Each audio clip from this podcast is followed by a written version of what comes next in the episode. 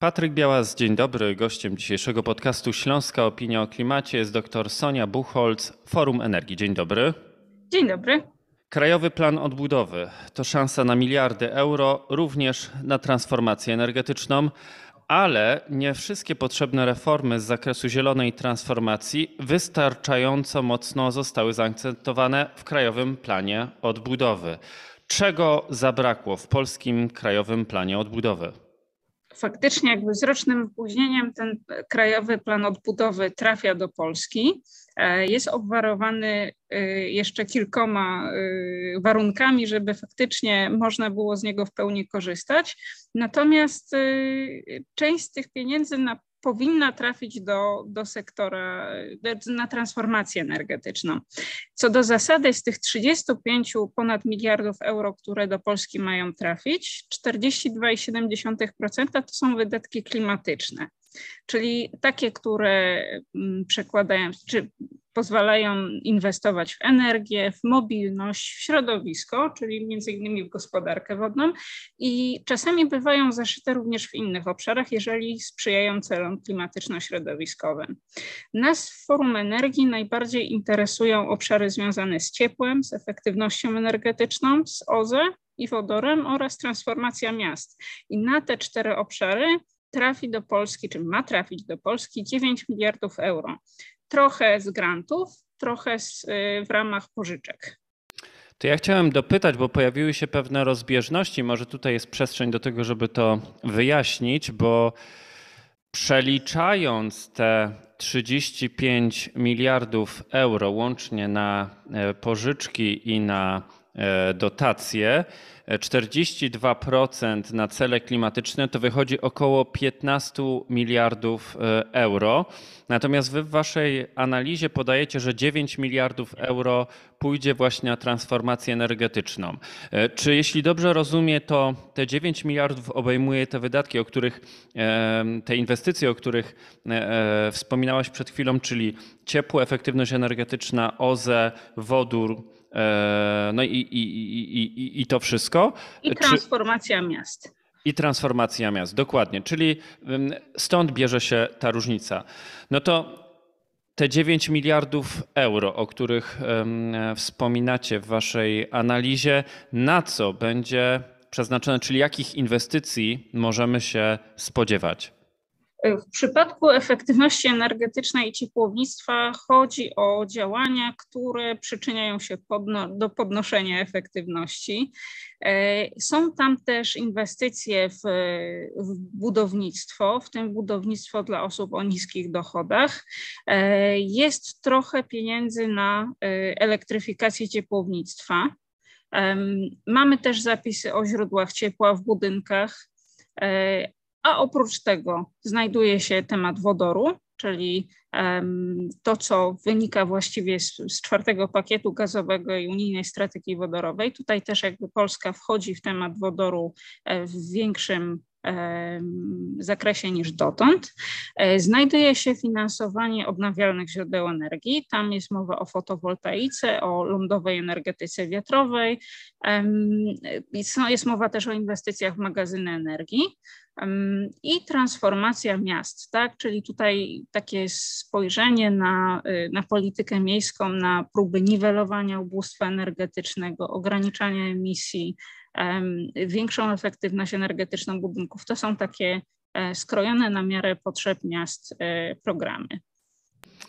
To wróćmy teraz jeszcze do tego, czy fakt, że po roku od złożenia tego programu w Komisji Europejskiej dzisiaj otrzymujemy zielone światło ze strony Komisji do realizacji tego programu, czy to opóźnienie roczne KPO to jest wada, czy zaleta tego planu dla Polski? Trudno powiedzieć. To znaczy, prawdopodobnie chcielibyśmy mieć to KPO wcześniej, ale jakby ponieważ y, trafia do Polski rok później, e, to należy je dostosować do nowych warunków. Polska nie jest jedynym krajem, który y, uzyskał akceptację komisji późno. Takim krajem jest również Bułgaria. I faktycznie w Bułgarii widzimy, że ten program również uległ znaczącej zmianie, to znaczy on się dużo bardziej zazielenił, w szczególności odszedł od gazu. I też takie są oczekiwania wobec tego programu, to znaczy, żeby on e, odpowiadał na potrzeby, które Polska ma dzisiaj a my wiemy, że w ostatnim roku naprawdę bardzo dużo się działo. E, w szczególności zadziały się takie okoliczności, które bardzo istotnie zmieniają pomysł na transformację energetyczną, czyli e, dopuszczamy myśl, że moglibyśmy mieć trochę dłużej węgiel, ale tak naprawdę chcemy z impetem e, wejść w odnawialne źródła energii i zwiększać ich zastosowanie w całej gospodarce. W związku z czym, jeżeli uwzględnimy to, że nie ma miejsca dla gazu jako dla paliwa przejściowego, że chcielibyśmy mm, w większym stopniu uniezależnić się od paliw kopalnych, w szczególności oczywiście zderusyfikować te paliwa jakby w Unii Europejskiej, no to to musi być program, który odpowiada tym potrzebom. Więc z tej perspektywy prawdopodobnie dobrze, że Polska nie zdążyła zainwestować w program, w projekty gazowe, na jakie były w poprzedniej wersji zakładane. Ale gdybyśmy mogli naszym słuchaczom wyjaśnić dokładnie, jak to wygląda, bo przed rokiem Polska złożyła plan przez system informatyczny i przez rok nie wiedzieliśmy, co tak naprawdę w tym planie jest. Dopiero, jeśli się nie mylę, czytając tak naprawdę decyzję Komisji Europejskiej, poznajemy, co dzisiaj jest w zakresie Krajowego Planu Odbudowy dla Polski. I czy to oznacza, że czytając dzisiaj dokumenty europejskie, my tak naprawdę widzimy, jak ten plan polski plan się zmienił. Czy to oznacza, że ten plan zmieni się jeszcze w najbliższym czasie i ewentualnie jak długo będziemy czekać na kolejną wersję? Muszę powiedzieć, że nie, nie, znaczy właściwie wszyscy nie wiedzieliśmy, co się działo przez ostatni rok. To znaczy, osób takich, które, które wiedziały, to, to one właściwie były zaangażowane albo po stronie rządowej, albo po stronie brukselskiej w negocjowanie e, tego, e, tego planu. Jakby ten plan bardzo istotnie się zmieniał, ponieważ zmieniły się ambicje e, Unii Europejskiej, zmieniły się nasze możliwości jakby finansowania pewnych projektów, no i nasze ambicje, tak? I w związku z tym musiały się również, musiała się również zmienić co do zasady zawartość e, tego, mm, tego programu. Natomiast proszę zwrócić uwagę, że tak naprawdę na takim bardzo dużym poziomie ogólności to my nie tak naprawdę nie, nie, tutaj nie nastąpiła jakaś rewolucja. To znaczy widzimy, że po pierwsze musimy zmniejszyć zapotrzebowanie na energię, tak? czyli stąd jest ta cała inwestycja w efektywność energetyczną, w efektywność energetyczną budynków, ale również przedsiębiorstw.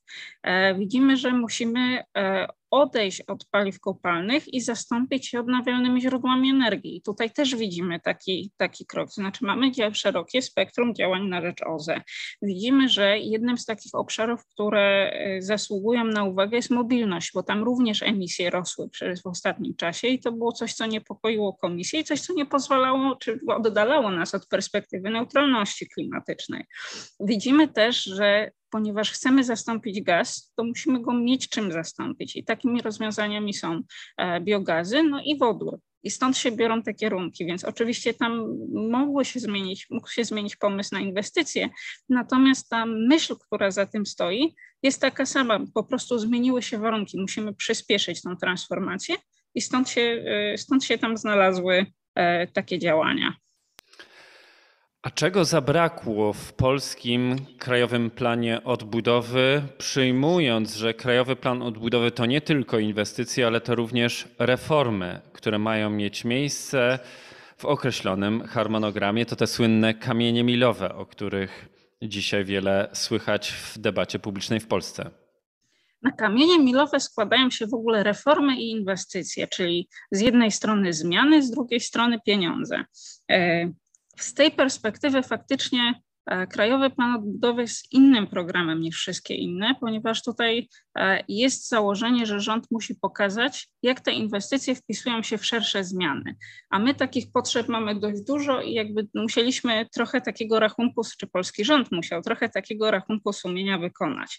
I stąd e, w Krajowym Planie Odbudowy widzimy na przykład um, deklarację do tego, żeby znieść zasadę 10H między innymi. Znajdziemy tam też na przykład w obszarze mobilności e, wprowadzenie opłat i podatków e, dla, e, czy na samochody emitujące. Tak, samochody spalinowe emitujące. W związku z czym to jest zupełnie nowe myślenie, myślenie takie średnio i długookresowe, a inwestycje są takim narzędziem, które mają przyspieszyć te reformy, to znaczy mają pozwolić wykonać ten pierwszy krok, który jest, e, który miałby tam nadać, nadać nam impetu. E, I teraz to, co jest ważne, to to, że mm, my musimy z tymi inwestycjami zamknąć się do końca 2026 roku. Na ten moment polski rząd zdecydował się wykorzystać tylko część e, z tej puli pożyczkowej, którą mamy. Natomiast może się zdecydować, żeby tą pulę jeszcze powiększyć i wtedy założenie będzie takie, że również musimy te 37% minimum wydatków na klimat utrzymać, to znaczy ta proporcja musi być zachowana. Natomiast gdybyśmy się zdecydowali na powiększenie y, budżetu, tak, jakby jakieś dodatkowe wydatki, to to jest nadal możliwe. E, czego tam brakuje? Najbardziej brakuje ambicji. To znaczy, to, co tam się pojawia, to, to jest taki plan minimum. Faktycznie, jakby tak to opisujemy w naszym, w naszym artykule, i, i to jest chyba um, dobre określenie. To znaczy, tam w przypadku wodoru a to jest minimum, które wynika z pakietów gazowych. W przypadku efektywności energetycznej i ciepłownictwa na przykład jest e, postulat, żeby udział kotłów gazowych wymienianych źródła ciepła spadł poniżej 40%, a teraz mamy już ich 30%, tak, około. Wiemy, że chcemy w połowie 2026 roku mieć 23,5 gigawata mm, łącznej mocy y, wiatru na lądzie i fotowoltaiki, podczas gdy teraz już mamy ponad jakieś 17, tak, więc to nie są specjalnie ambitne cele. Co więcej, żeby szybciej się zderusyfikować z paliwami kopalnymi, żeby zagwarantować e, czy zmniejszyć ryzyko właśnie naj, związane z ubóstwem energetycznym najbliższej zimy, musi, musimy zrobić więcej. I trzeba sobie z tego zdawać sprawę, że jeżeli te kamienie milowe, które tam są um, wskazane, mają cel w horyzoncie połowy 2026 roku, no to istnieje ryzyko, że my będziemy te sprawy otraczać, podczas gdy nie, nie ma na to czasu należy, należy się decydować na, na ambitne działania, oczywiście możliwe, ale ambitne i możliwe jak najszybciej, bo w ten sposób czy zwiększamy szanse na to, że polska gospodarka będzie konkurencyjna, polskie firmy będą miały dostatecznie tanią energię, no a obywatele będą możliwie ochronieni przed ryzykiem ubóstwa energetycznego, tak? No nie mówiąc już o, o innych celach, takich jak cele zdrowotne, wynikające z tego, że nie ma smogu, tak? czy, czy cele środowiskowe. A teraz Waszym zdaniem, które z tych inwestycji i reform powinniśmy przyspieszyć, które powinny zadziać się znacznie wcześniej niż to zostało określone w KPO, żeby ten plan minimum za 9 miliardów złotych był bardziej ambitny? Bardzo silny priorytet jest stawiany w tym momencie na efektywność energetyczną dlatego że trudno jest powiedzieć, co się stanie najbliższej zimy. To znaczy, jakby wszyscy wiemy o tym, że, um, że ceny, ceny paliw jakby rosną, że ryzyko tego, że ludziom będzie po prostu zimno w domach albo będą palić czymkolwiek, jakby one, to, to ryzyko wzrasta. E, wiemy też, że zmniejszanie popytu to jest najszybszy sposób na czy, czy, inaczej, efektywność energetyczna jest najszybszym sposobem zmniejszania popytu no i odcięcia tak naprawdę Rosji od, od źródeł budżetowych, tak? W związku z czym istnieje bardzo duży bodziec do tego, żeby spojrzeć na siebie właśnie z uwagi na gospodarstwa domowe, no i z uwagi na, na, na czynniki takie geopolityczne. Natomiast e, to nie jest tak, że tylko w budynkach upatrujemy takich e, możliwości podnoszenia efektywności energetycznej energetycznej, należałoby też zerknąć do firm, ponieważ polskie firmy są energochłonne, materiałochłonne i to jest również przestrzeń do poprawy. Ale ten, z kolei powiem tylko tyle, że ten, ten mechanizm, który tutaj jest, nawet sami, sami autorzy tego, tego planu wskazują na to, że gdzieś tam procedury nie działają tak, jak powinny, że należałoby, żeby osiągnąć lepsze efekty, należałoby mm, parę rzeczy poprawić, więc tutaj też jest szansa w postaci no, poprawy procedur, zwiększenia takiej zdolności instytucjonalnej instytucji, które się tym zajmują i, i, i również tym kanałem poprawy mm, czy, czy przeprowadzenia tej transformacji. Po pierwsze, efektywność energetyczna, a teraz jeśli chodzi o odnawialne źródła energii, co powinno być takim największym priorytetem, żeby pokazać rzeczywiście więcej ambicji w tym planie minimum za 9 miliardów złotych? No, zdecydowanie, tak jak, tak jak mówiłam, tutaj priorytetem legislacyjnym jest zniesienie zasady 10H, tak, tej zasady odległościowej, tak, no bo tutaj zakładamy, że z, y, w ten sposób mogą powstać nowe moce z wiatru na lądzie relatywnie szybko, no bez konieczności angażowania środków pieniężnych. Tak?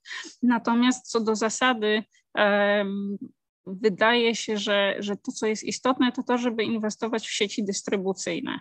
To znaczy, będzie dużo łatwiej o indywidualne, finansowane przez firmy i osoby prywatne inwestycje, jeżeli ta zdolność, znaczy, jeżeli uda nam się zainwestować skutecznie w sieci dystrybucyjne. Czyli tak naprawdę to byłby, a to już by były inwestycje powyżej tego, co, co jest sfinansowane z KPO. I to jest w ogóle taki. Mm, kierunek, o którym wszyscy myślą, to znaczy, że transformacja energetyczna nie będzie możliwa, jeżeli inwestować będziemy tylko pieniądze publiczne. To muszą być też takie racjonalne decyzje indywidualne.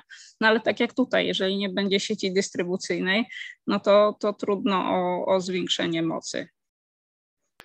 A jeśli chodzi o wodór, co należałoby tutaj, czy w co należałoby teraz zainwestować w Polsce, albo jakie procedury przyspieszyć, jakie ułatwienia regulacyjne wprowadzić, żeby technologie wodorowe również na trwałe zagościły w Polsce i w polskim przemyśle? E, generalnie Polska jest trzecim producentem wodoru w Unii Europejskiej, więc to jest tak, że ten rozwój powinien nam pomóc. Natomiast warunek jest taki, że dokonamy odpowiednich inwestycji i odpowiednich decyzji odpowiednio szybko, e, ponieważ właściwie więcej niż 15 programach krajowych e, inwestycje w wodór się znajdują, więc to nie tylko my jesteśmy zainteresowani rozwijaniem tej gałęzi. Mm, to, co jest istotne również, to to, że KPO identyfikuje, że ten wodór powinien znaleźć zastosowanie w transporcie. I tutaj jakby my się nie zgadzamy, to znaczy uważamy, że on przede wszystkim powinien trafić do, um, do przemysłu, ponieważ e, ten niskoemisyjny wodór i te inwestycje w wytwarzanie, przechowywanie, wykorzystywanie zielonego wodoru w przemyśle, one się najłatwiej zwrócą. To znaczy, e, tam jest zastąpienie paliw kopalnych najtrudniejsze, a jednocześnie no, przejście na wodór byłoby, podniosłoby konkurencyjność tego przemysłu, więc jakby to powinien być priorytet. Tego w KPO niestety nie ma. Natomiast y, to jest też tak pomyślane, że na początku ten wodór będzie nie do końca zeroemisyjny czy niskoemisyjny, tak jakby to się dzieje z czasem, więc tutaj należałoby też zadbać o to, żeby były odpowiednie, um, odpowiednie ramy prawne, odpowiednie inwestycje w odpowiednim czasie, tak? No bo w przeciwnym razie po prostu zostaniemy wyprzedzeni przez inne kraje. Bardzo dziękuję za dzisiejszą e, rozmowę. Moim gościem dzisiaj była dr Sonia Buchholz z Forum Energii, a zainteresowanych analizą odsyłam na stronę Forum Energii. Dziękuję bardzo za rozmowę. Dziękuję.